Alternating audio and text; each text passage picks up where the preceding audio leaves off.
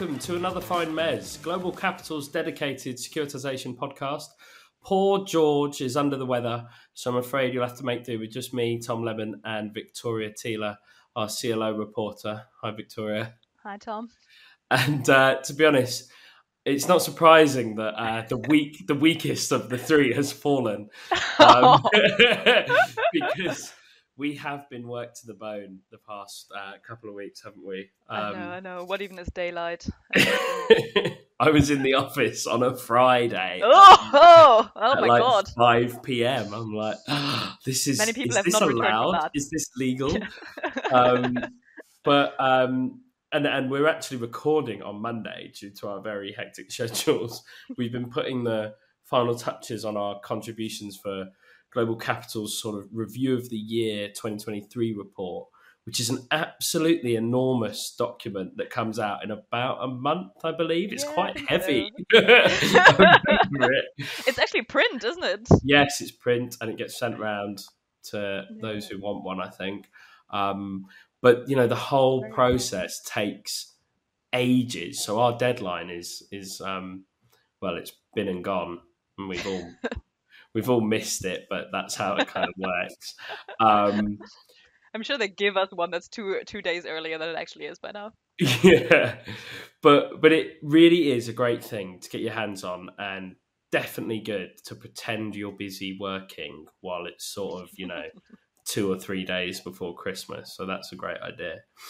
But yes, But uh, not the only exciting news uh, this week, Tom, is that because we're this is actually your your goodbye episode. No, that's not. You're staying on the podcast, but you're going to New York. Uh, Yeah. Are you? Have you packed? Isn't your flight tomorrow? no, my flight is tomorrow. I've got to leave my house at about eight thirty, and I am nowhere near ready. Um, which is very much in keeping um, uh, with how I normally do things. Um, yeah, but I, I have checked in and I've got my seat. Um, right, let's get to your um, your actual hard work. Talk markets. Not only have you done these features um, for the review of the year, you actually did a pretty cool story. Um, you've written about risk retention funds this week. So, what was the story? Well, I'm going to start with uh, the traditional sentence that can never be missed on any of these podcast episodes. So, as we all know, the arbitrage um, has been. we, we should get like a. Do you, do A you ever watch bingo or so. You ever watch QI? Where if you said the magic, the like the naughty word, it would like, like the alarms go off. It's I went to I went to this really cool um, antiques shop yesterday, and they had a. I almost bought it, but then I didn't want to spend forty quid on it. It was a 1920s car honk horn thing.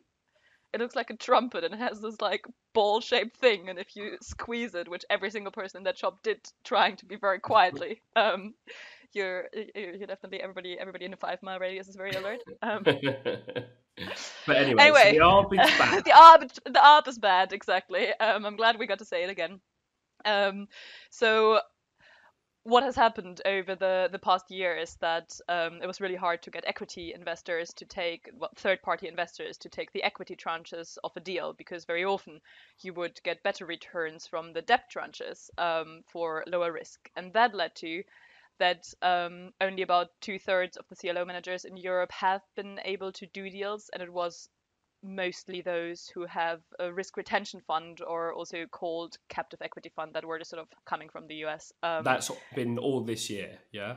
yeah, all this year. Yeah. Um, and I, I maybe mean, a little bit before. a little as bit well. last year, yeah, like sort of last 18 months or so, but Mhm. definitely um, this year, I think.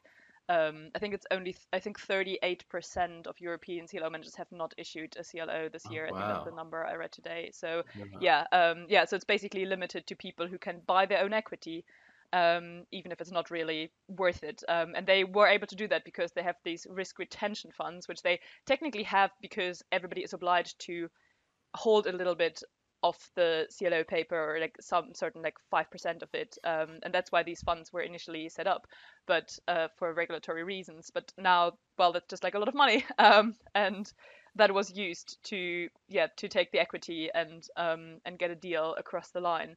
But that's been going on for months and months now. So some of these funds, some of these CLO managers are running out of funds or need to raise some new ones. And um, yeah, that's turning out to be quite hard to get uh, because, well, the returns are bad. Nobody wants to buy the equity. Um, so why would you buy into a fund that automatically makes you the equity buyer? Um, and um, also, the the returns of the funds haven't been that great um, over the past few years. And also, if you get 14% or so, that just looks a lot worse now than it looked a couple of years ago in the zero Yeah. interest era. So yeah, people struggling. because and and the sort of lower mezz tranches have sort of ballooned, haven't they, in the last eighteen months? And so you can take less risk for pretty similar return, less hassle probably as well. Um, Yeah, um, exactly. Um, so yeah, like on on some, um, I think the the latest deal that was priced Arini had um a thousand fifty base points on the single Bs, um, and on equity tranches, some people have been saying you hardly get the double digits. Uh, okay. digits. Once um, once it all sort of shakes out and and all the rest of it, yeah. yeah. And then and there are some so so some guys have managed to raise capital. Um, Yeah. CVC priced one this year, right? Exactly. CVC did the, the sort of the big headline one. Um, they raised the biggest retention fund actually ever, um, with around eight hundred million dollars. Um, and there are there are people who are doing it. Oaktree is working on one. Five Arrows. Um, I heard that Carlyle is also potentially close to um, to pricing one, um, and a bunch of other people um, have told me sort of off the record that they also might be doing that in the next six months or so. Um, but well, they probably won't be incentivizing investors with the amazing returns that this is going to make. Um, and there there might be other incentives. So in CVC's case, um, some people just said, I mean, they, they are a private equity firm. They they're really really good at raising capital, and they, from what I've heard from some people who were involved in that with that transactions, it's the private equity team that also is fundraising for the Yeah. um, for this fund. So they have all the connections um, and the experience. And then what some people suggested is CVC is planning an IPO. Um, it's been delayed a few times, but um, they're they're plotting, they're working towards that. So if you're a shareholder, um, you are you have a motivation to support that thing. Um, Okay. even if it doesn't immediately yield you 25%. Um, so, and you might just make up for it a little further down the line because it helps the share price and the CLO, uh, the IPO, um, the valuation.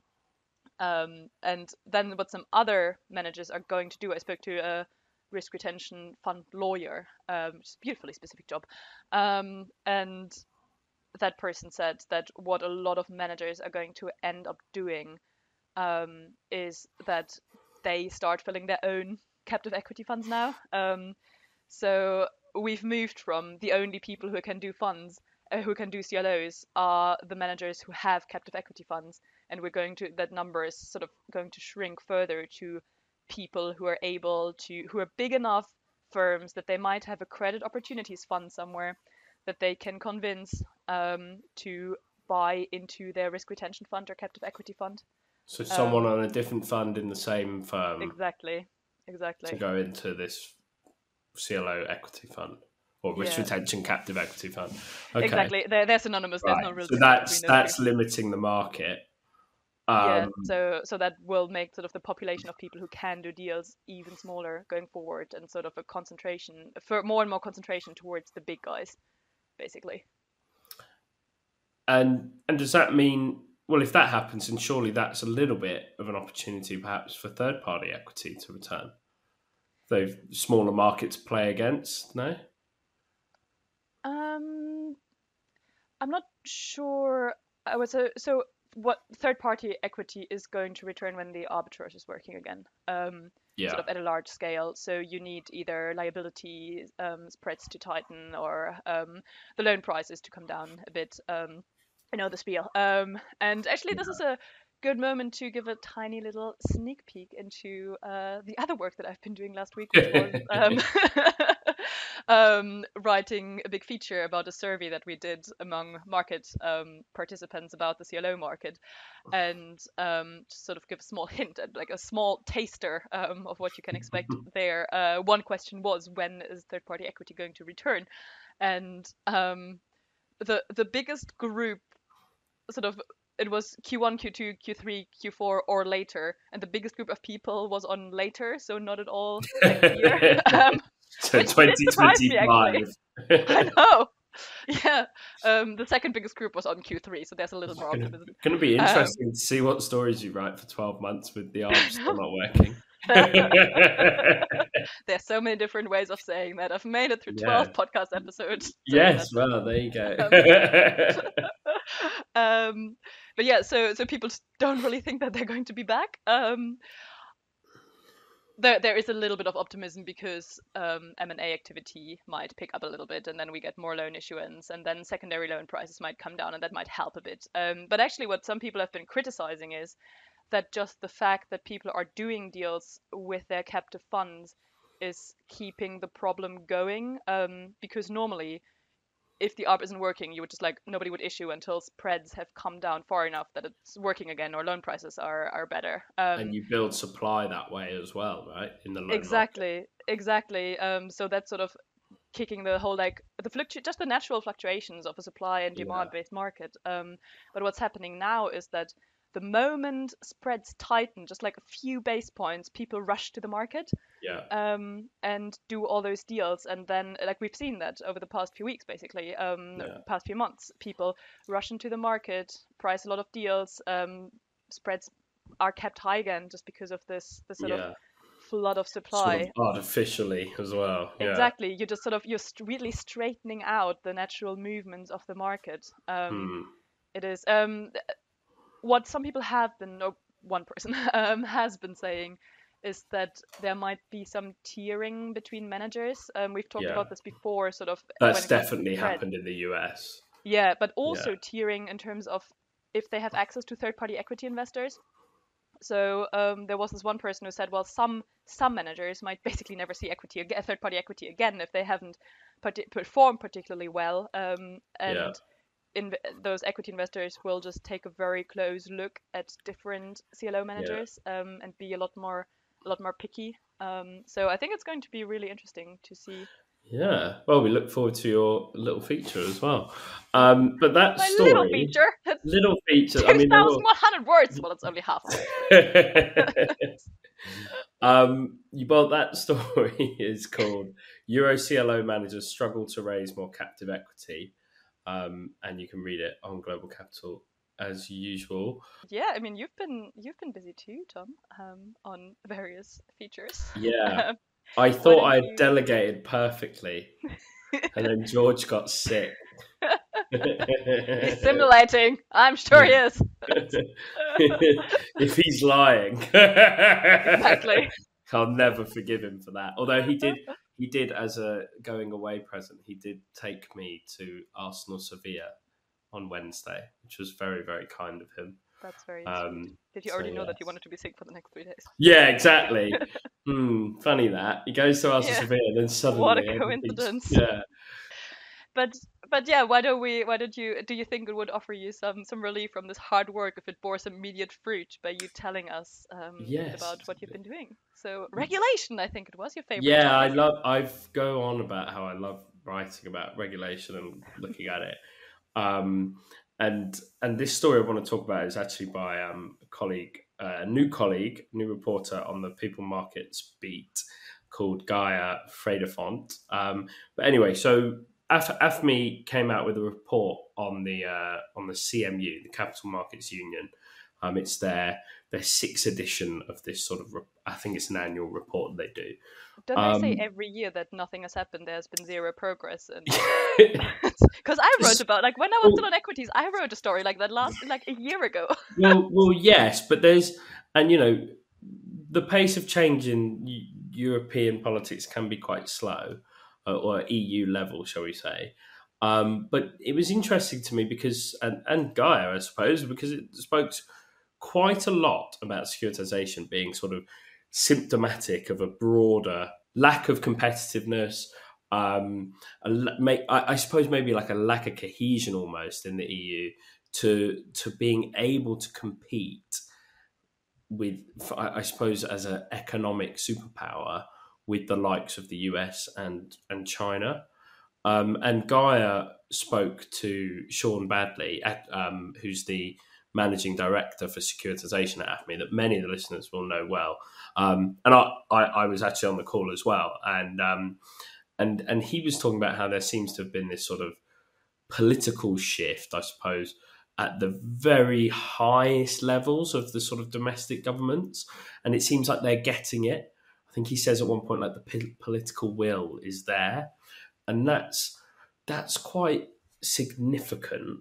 Would you say that is um, AFME trying to make securitization not lame? yeah.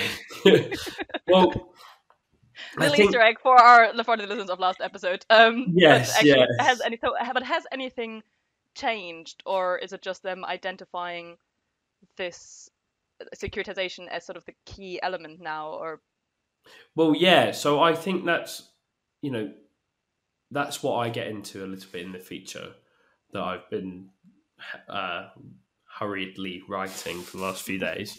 Um, and you know nothing's really changed yet, but but the tone is shifting, and and the fact that in this report that's you know that's going to be distributed across capital markets in Europe. It's not just about securitization. The fact that they're hamming up securitization in this broader report is quite telling to me.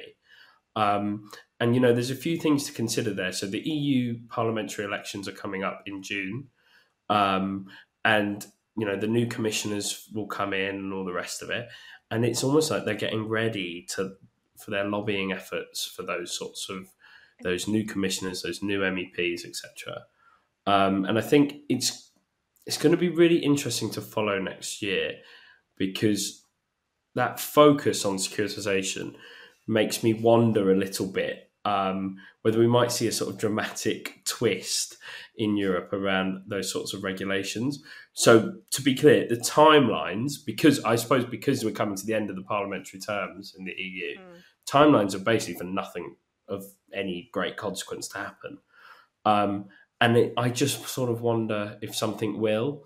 Um, I think someone, when I was writing for the feature, someone said to me something along the lines of, well, you know, if you look at okay, the, the EU, perhaps from a British perspective, has been notorious for slow change and taking forever to get anything agreed, and it ends up as a what do they call it, a European fudge. Um, and perhaps nowhere is that more true than in securitization. but if you look at something like the COVID recovery packages that got done, mm. the political will was there. Ever enough people on board and it got done very very quickly.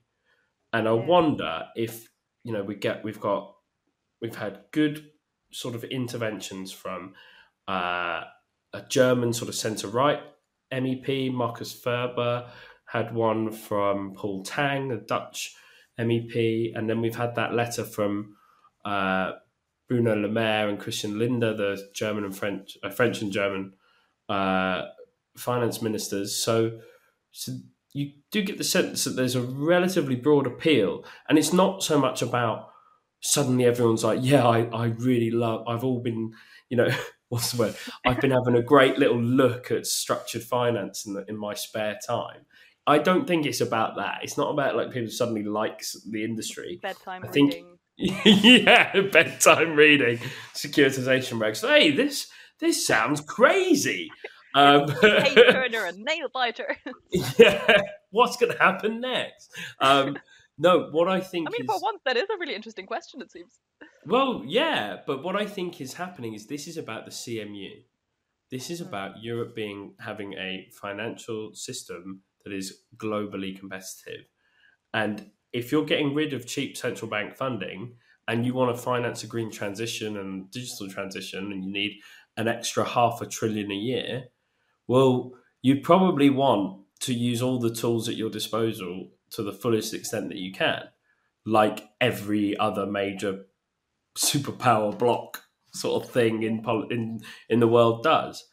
And they're not doing it right now. And I think they've cottoned on to that. That's yeah. what I think is is making me think that maybe something dramatic will happen. But who knows? What I, I, I that is complete pontification. Um, but I think it's an interesting thing to follow for the next, um, yeah, next few months, next yeah. year or so. So, like, if they want you to be part of that lobbying effort, um, was that your? yourself. yeah, F me. What jobs you got? I might I might hate New York. Sure, hit me up. Uh,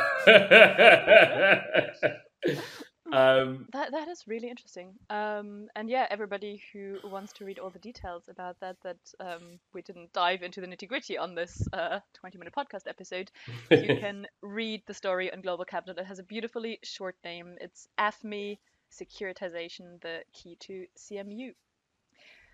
And Tom, are you are you working on anything interesting next week apart from or this week um, apart from sitting on a plane and um, Um, being jet lagged? yeah, well, so I'm flying all day tomorrow, so I won't be doing much. I've got Football Manager downloaded on my personal laptop, which just came out last week, so absolutely nothing work related. And I take loads of diazepam because I don't like flying. Um, but um, if I can get over the jet lag, uh, I would really, really love to write about this very interesting development, which is that scope ratings um, they're sort of the you know they're they're pretty. I guess they are a much smaller rating agency than likes of Moody's and S and P, but I wonder for how much longer because they have been cleared by the ECB to have Eurosystem eligibility, which means they will be rating a whole load of things, including eventually, not yet, eventually securitization um, that that are eligible for being purchased by the by the ECB. Um, and I think I wrote about this sort of potential, the potential for this, maybe eighteen months ago. Um, I'm very sure George wasn't around when when I was writing about it, and um, you were very busy on equities. So um, it was a long time ago, and it's finally happened, and it's it's a very significant moment, and um, I'm sure it's one that will get tongues wagging. So I would love to get to get going on that once I get settled. Can do that. Uh, yeah, and what about you? Lots of work. You're going to be covering everyone. I am me out covering tomorrow. everyone. I'm going to be a US CLO reporter. I was a UK RMBS reporter today, um, and occasionally, as a little side hobby, I'm going to cover European CLOs this week. Um, Arini has priced its its deal, and it's uh, on Friday late actually. Um, but it's it's an interesting one because it's a debut issuer, and people were anticipating that with a lot of curiosity because the market right now isn't exactly like the greatest we've ever seen, um, and it's getting towards the year end. So, and we have Arini and Sona, two debut issuers. Um, well, we had them in the pipeline. Arini has priced now. Um, so I think I'm gonna spend a little more. I wrote a short story about that, um, but I think I'm gonna look a little more into sort of Yeah, the details of the deal and um, what. what it means for fifteen basis points premium. That's pretty darn good It's, it's not bad, yeah. Um, for a debut. Further down in the capital structure, I mean, sort of like single Bs aren't that like because there's so much that can that can fluctuate. Um, but further down, occasionally they priced a bit tighter than Oh, um, good. some other recent deals. So um, yeah, I thought. So I'm thought- sure they'll be very happy to talk to you about that. I'm Uh, sure they will. um, but for now, though, I guess it's um, it's goodbye, and I'm looking forward to doing this when I'm really jet lagged. Um, at 7 a.m. to fit in with like, everyone's like busy 12 p.m. to you. schedule. You're gonna be at like prime Yeah. performance at that time. Otherwise, um, you can, of course, get in touch with us at um, tom.lemmon or victoria.thiele at globalcapital.com. Um, and yeah, I guess have a lovely week and goodbye.